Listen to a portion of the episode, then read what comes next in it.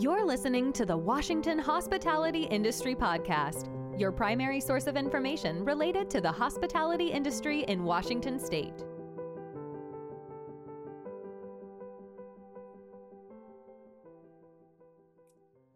Good morning and welcome. Today we are talking with Tom O'Brien. He is a is the managing broker at Pacific Commercial Brokers. He's been there for 27 years.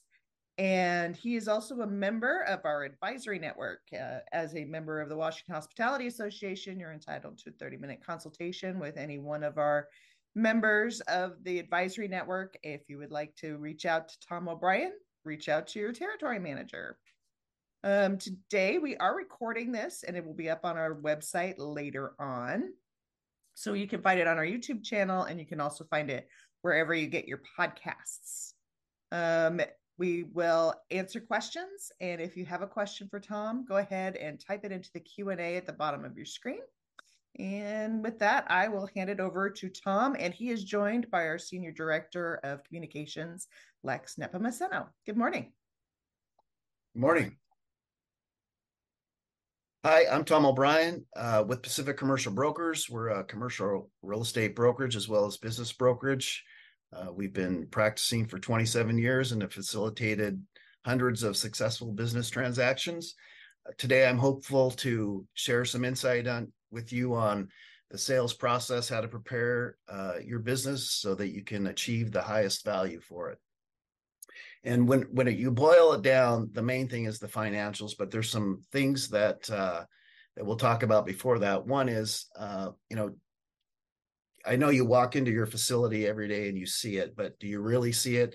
It's best to to uh, make sure things are tidy, um, uh, clean, well organized, and well maintained. Reflects positively on your business as well as its image. So uh, clean and organize your your your your facility. Uh, make sure the windows are clean. It's got good curb appeal. The landscaping's done. The signage works. Um, the dry storage is organized. The equipment is all working. If it's not working, fix it, replace it, or get rid of it. Um, just what when you when people walk in, it's good to make a first impression. You only get one chance to do that, so that's a simple thing that you can do. It's common sense, and just sometimes you don't you don't see it. The other thing is that uh, it's good to have cohesive and professional branding, uh, high quality logos, websites, um, marketing materials, and, and strong online presence. Um, uh, people are definitely buyers are definitely going to be going to online and stalking you and checking out what what your customers and other people are are saying about you so it, it's good to keep up on that and and keep the content relevant and updated as, as much as possible.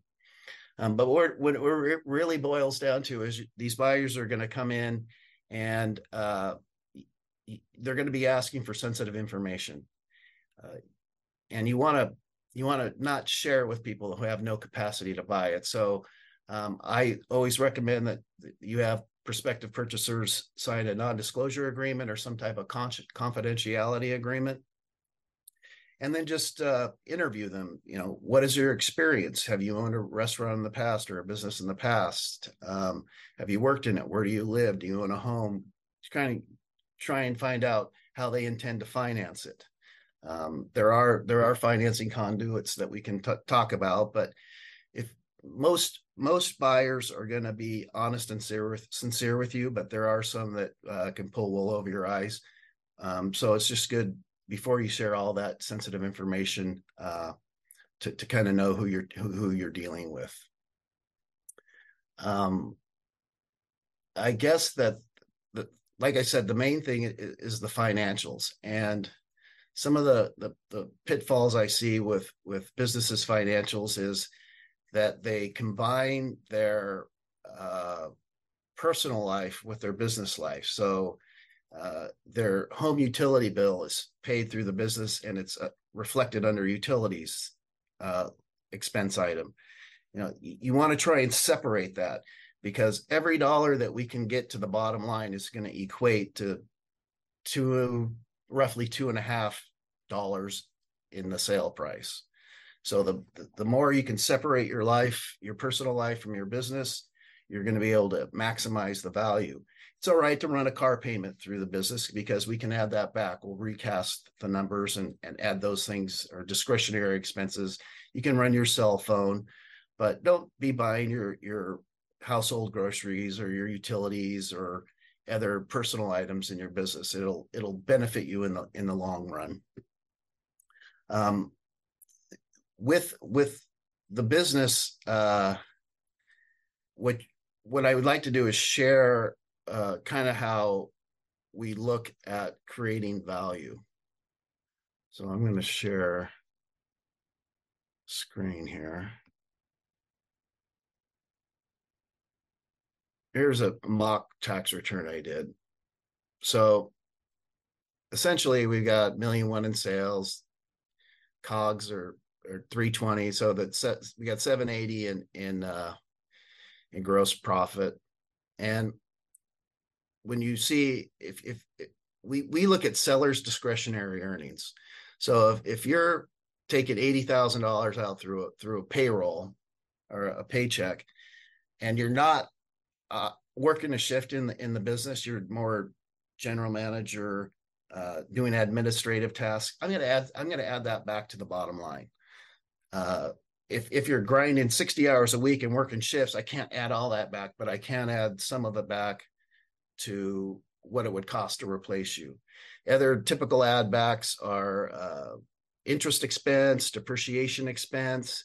If you're paying health insurance for your family and, and some of your employees, we can add back some of that. Then, of course, we have the profit. And then, if you look at nine, this is this represents a, a, a, a corporation, an S corp. So they're they're similar if you're a, a partnership LLC or if you're a if you're a sole proprietor, it'll be on on Schedule C. But similar similar layout. Uh, uh, when it comes to the other deductions, line 19, those usually show up in another in another supplement to your tax return. You can add back amortization. Again, this this particular person was was charging their car through there. You can add back your meals. I mean, you can there's you're going to go out and eat so that that's a legitimate you can use it as research and development and the, and then travel. So what we do is we take those, those highlighted items and we recast your numbers. So we come in and we here with abc inc we have sales cost of sales all these numbers match all the way to the bottom line and then we make adjustments. So in this particular case the owner may have worked there 20 hours a week so we allocated $30,000 to replace a salary uh, interest depreciation or, or, just standard add backs. Even the banks will add those back too. The banks will add back all of these actually. And then uh, employee benefits here, I just added back 10,000 to cover the owner and his family's cost of the health insurance because the new owner is not going to incur the cost to insure you once the business is sold.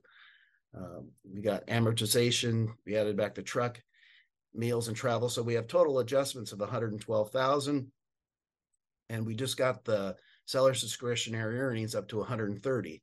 So the operating income was only 18, but by the time we recast these numbers, really the seller's discretionary earnings or the benefit is 130,000. That's that's how anyone will look at this, the banks, and it shows what a what a buyer's going to get for paying you for the money that that uh, that that you put in. I hope that makes sense to everybody. Tom, um, Tom, yeah. Tom, how far back can you go? Because obviously, some of the businesses that you're dealing with, the uh, they're family businesses, and they've gone back 10, 20 years or so forth, and they've been doing it this way for a long time.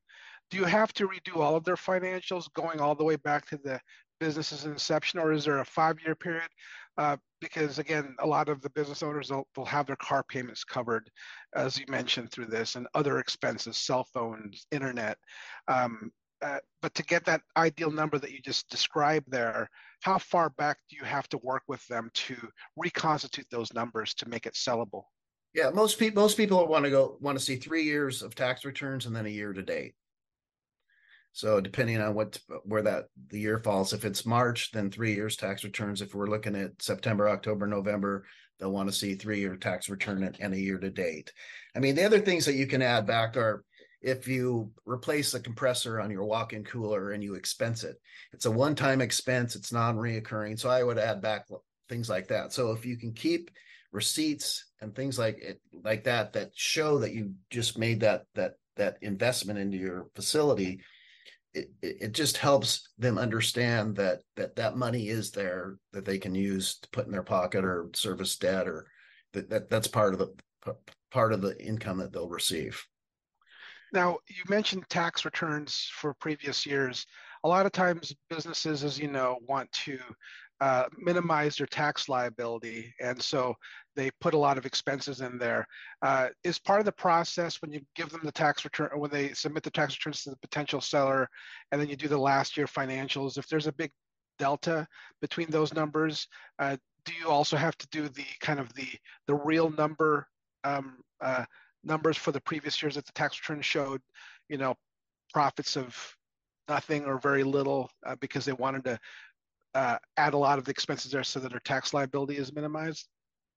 Yeah, I mean the, the, that's that's common. People want to show as little as possible, but with the recast, you're able to if you can justify like with receipts that the that the compressor was replaced you can justify those and add those back to the bottom line that the, the car pay, car payments are no problem if if they're there cell phones are no problem the health insurance it's things that get commingled like utilities and if you're taking food home or we had one client that you know was fond of wine so she was drinking you know roughly $18000 of wine a year really good wine.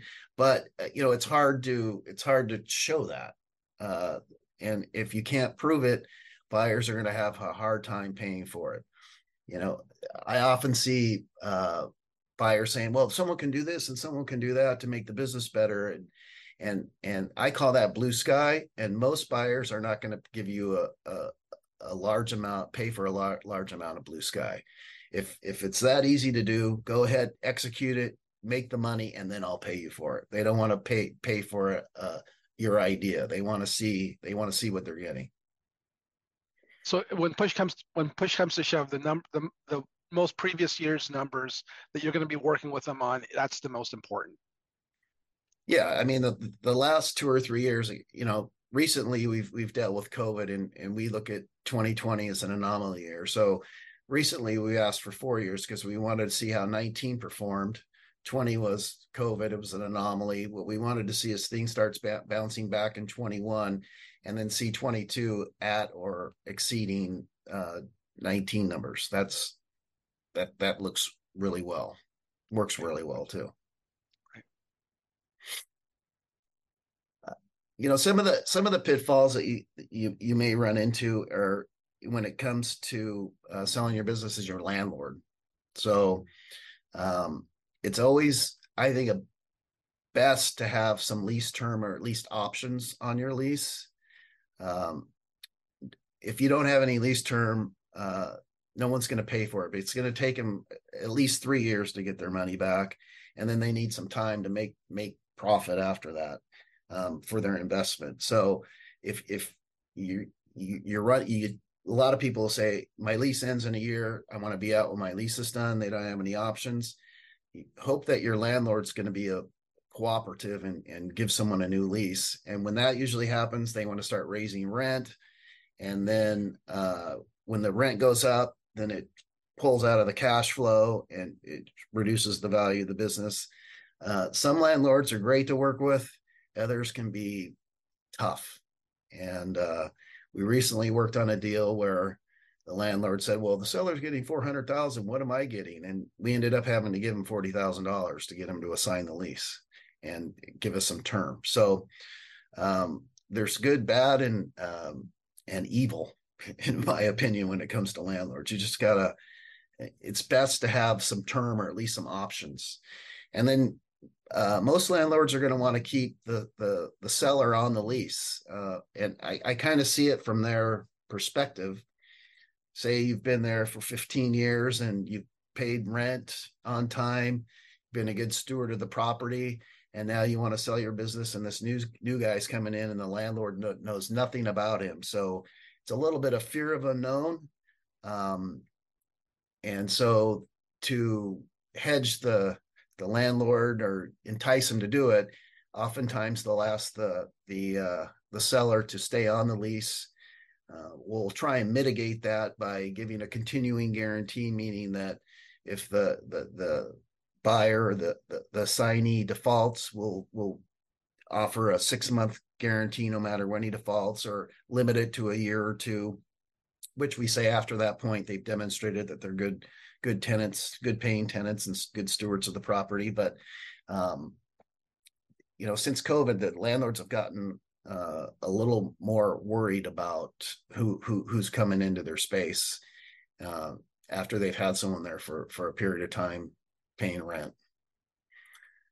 Um, the other thing that that is is uh, sometimes tough is financing. Um, you know, the, the, the smaller price businesses, there's people walking around with a hundred thousand dollars, but when we get up into the the bigger tickets, most people seek SBA financing.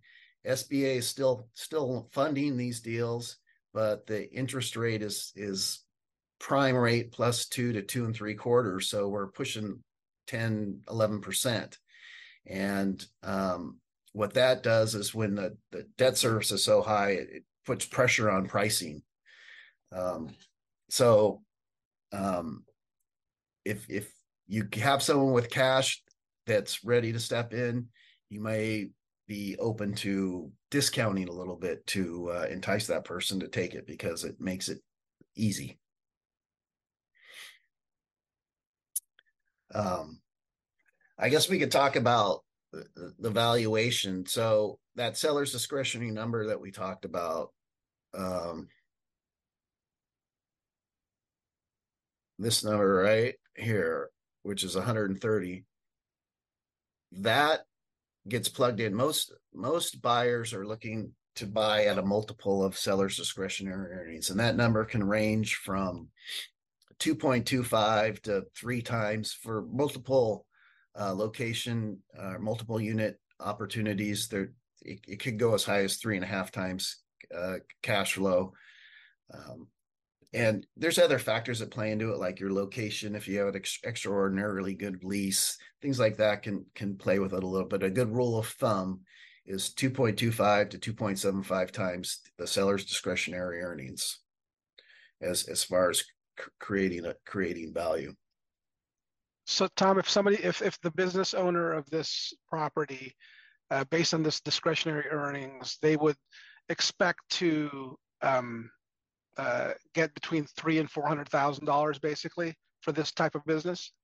Yes, I think that's a that's very accurate. Yeah.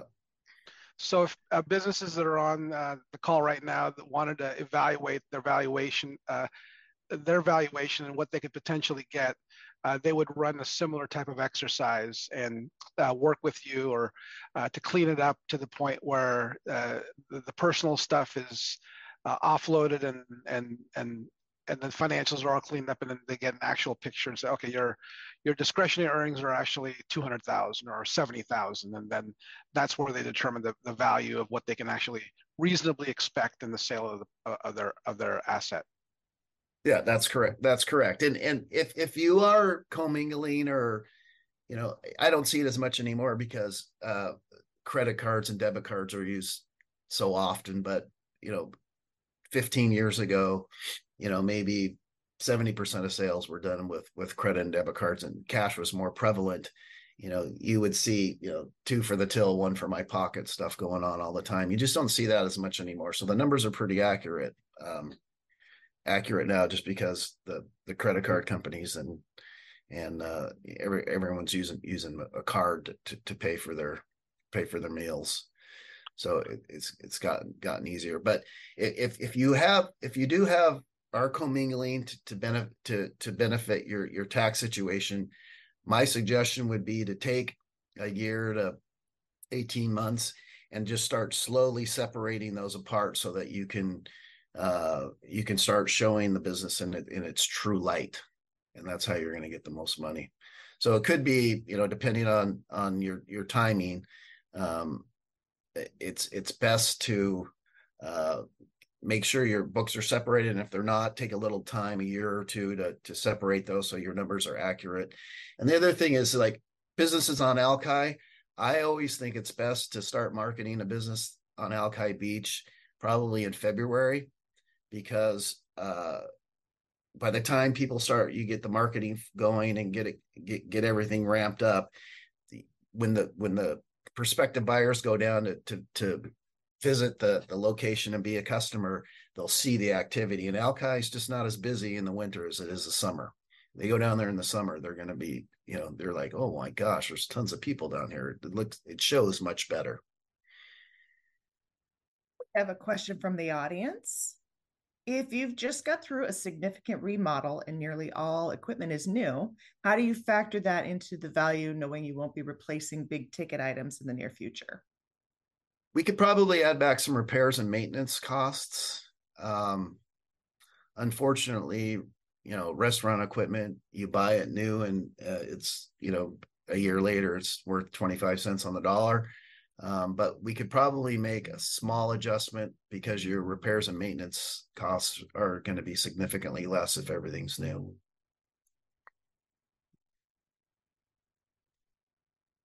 Tom, how how do liabilities play along with this? So often um, businesses have uh, equipment uh, leases and other liabilities that they have. Uh, is this valuation above and beyond um, that? So it's expected if you sell for 400,000, 500,000 that uh, it's incumbent upon you as the seller to just take care of those liabilities so that the the the new business owner doesn't absorb any of those liabilities. Yeah, I mean, for the most part, yes. Any any loans, things like that, that that aren't assumable. However, if you have a contract with Comcast or you have a, a, a, lease agreement for your POS system or your dish machine or ice machine, those will typically transfer. But any larger debt uh, will be will need to be paid at closing. If you have an EIDL loan, uh, that that was a loan, and typically the SBA, not always, but a lot of times the SBA will file a lien. So when you when you do sell sell the business, we typically run through an escrow attorney and his job is to ensure that the buyer gets the assets delivered to them free and clear of liens and encumbrances. So they do UCC searches, and a UCC search is essentially like a title search on real property, but it's a, search on personal property. And so those get filed. The other thing is, is that in the state of Washington, if the seller didn't pay their their taxes, the state can go after the buyer. So the the escrow attorney uh, as you sign a, an authorization and he reaches out to all the taxing authorities dor lni and I) and makes sure that the taxes are current. And if you are getting cash they usually hold back 10% of the funds at closing to give time for the seller to pay his final quarterly taxes and final excise taxes. And then once those are are uh, confirmed paid then the, the rest of the money will be released to to the uh, to the seller. Great. The uh, the other thing that a owner can expect to do is is we typically offer a couple weeks of training included in the sale. Anything beyond that, if they want more consulting or training, uh, we try and figure out some compensation package uh, for a short period of time to to cover their time after the two week training period. All right, we have another question. If you are debt free and willing the owner finance, how are some of the smart sellers structuring those deals since SBA rates are so high? Good question. Uh, we are doing a lot of seller financing right now. We suggest a minimum of 50% down. Uh, you have to remember that there, uh, there's really no collateral. Your collateral on these on these deals is a security agreement, uh, which secures refrigeration, uh, cooking lines, and things like that. So if if someone uh, fails, you either need to have the right to re-enter the premises and fire it back up and get paid again. And I've had this happen a few times, not very often, but uh, it was a very troubling for a period of 90 days. But the the three people that I remember it happening to said it ended up being the best thing that happened to them because they just turned the business back around and sold it again. Um, but if if you know there's there's really no collateral, so um, if you are carrying a note, what I always prefer to do is uh, incorporate. It's called a cross default clause, meaning that if the tenant or the buyer defaults on the lease, he also defaults on your note. And if he defaults on the note, he also defaults on the lease. That way you can go back in there and, and recapture uh, your equipment and fire it back up and get it going. Because if he doesn't pay the rent, um, you have nothing, right? There's there's just nothing there. So we we try and uh, utilize a, a, a, cross default clause so that uh, and make sure you have the right to reenter in, in the event of a default by a buyer. It doesn't happen often you usually see the writing on the wall where the payments start coming in slow. Um, and most people that get in that position, they just put it back up for sale and sell it and try and recoup what they can. Uh, the you as the seller carrying the note, um, that particular note will have a due on sale clause. So if they go to sell those assets or sell the business, you're going to be the first one to get paid. Does that change if you're also the landlord and just selling your business that operates within the four walls? So I just want to understand it is if if you're the operator of the business and you own the real estate, is that yes. Yeah. So in that case, what what what I always suggest is that the landlord secure the lease not only with a with a lease deposit, but also uh, secure the lease with a, a, fixture filing and security agreement on the FF&E. So if they do default, they can't take that equipment with them. Uh, uh Tom, you probably deal with a lot of buyers who've had businesses for dozens of years, and it's uh, it's a it's their baby that they grew from the beginning, and so you have these brands that have been around for 10, 20, even longer. And then when they eventually decide to sell, uh, there's probably some sentimentality there, mostly related to the brand itself, the name of the company, the logos they've created, the recipes that they have. How much of a premium can a seller expect that adds to the eventual valuation? Because so far we've gone over the hard numbers financials. So that based on that, um, the, the tax return that you went over or the, the financials that you went over, uh, that it doesn't matter if you're you've been in business for five years or 50 years. Uh, is there some equity that the owners can expect or that they could add on to uh, because this is a 30 year company and, and, and is there value to that uh, reasonably that, that sellers can expect? Yeah, I don't. I don't think people pay much of a premium for it. I mean, it's really about the dollars and cents. Um, it's it, I think it's a good thing if someone's there for 30 years and they have good long tenured employees and the customers know those people. And it just it just helps solidify the value that you're asking for it and why your sales are where they're at um, and and the profitability is where it's at. But i i don't see people paying a lot for for for the ip and stuff like that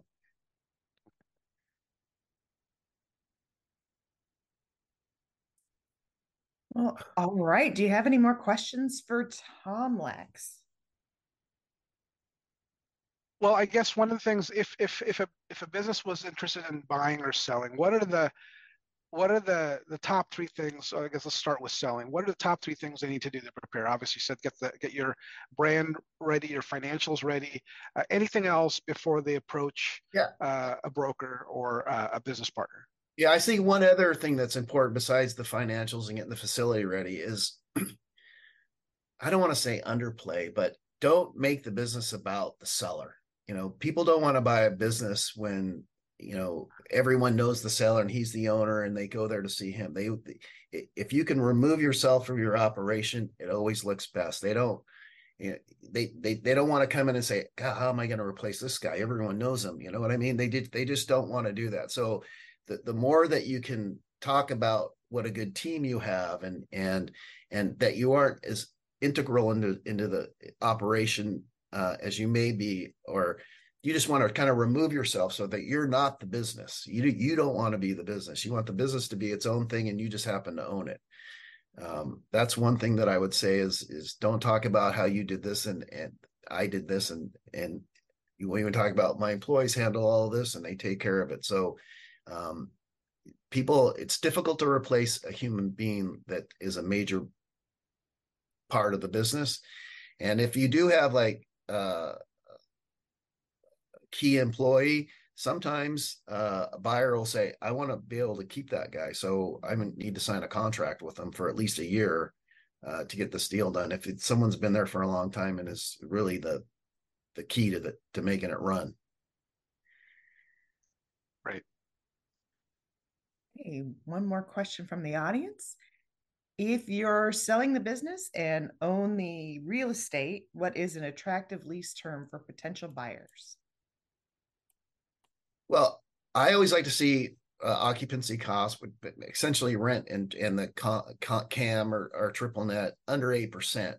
But you know, every uh, every market's a little different, so we'd have to go in and kind of uh, do a, a, a, quick survey to see what the market rent is in your area and then i we could talk to you intelligently about it. But it's it's different depending on the neighborhood the location. If you're in tacoma or seattle or you're in a lifestyle center or it just it just really depends. But ideally uh, the businesses that i see performing really well their occupancy costs are around 8 8% definitely under 10%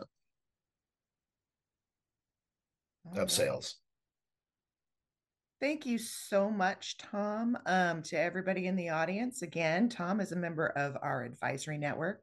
If you would like a 30 minute consultation with him, please reach out to your territory manager. And thank you, Tom. And thank you, Lex, for joining us today and asking some good, insightful questions. Appreciate it. And have everybody, this recording will be up on our website later on today. And thank you all for attending. Bye bye. Bye. Thanks for listening to the Washington Hospitality Industry Podcast. Make sure to visit our website, wahospitality.org, where you can learn more about the restaurant and lodging industries and the Washington Hospitality Association. Be sure to subscribe to the show in iTunes, Google, Spotify, or iHeartRadio so you'll never miss a show. While you're at it, if you found value in this show, we'd appreciate a rating on iTunes. Thank you so much for that effort. Until next time.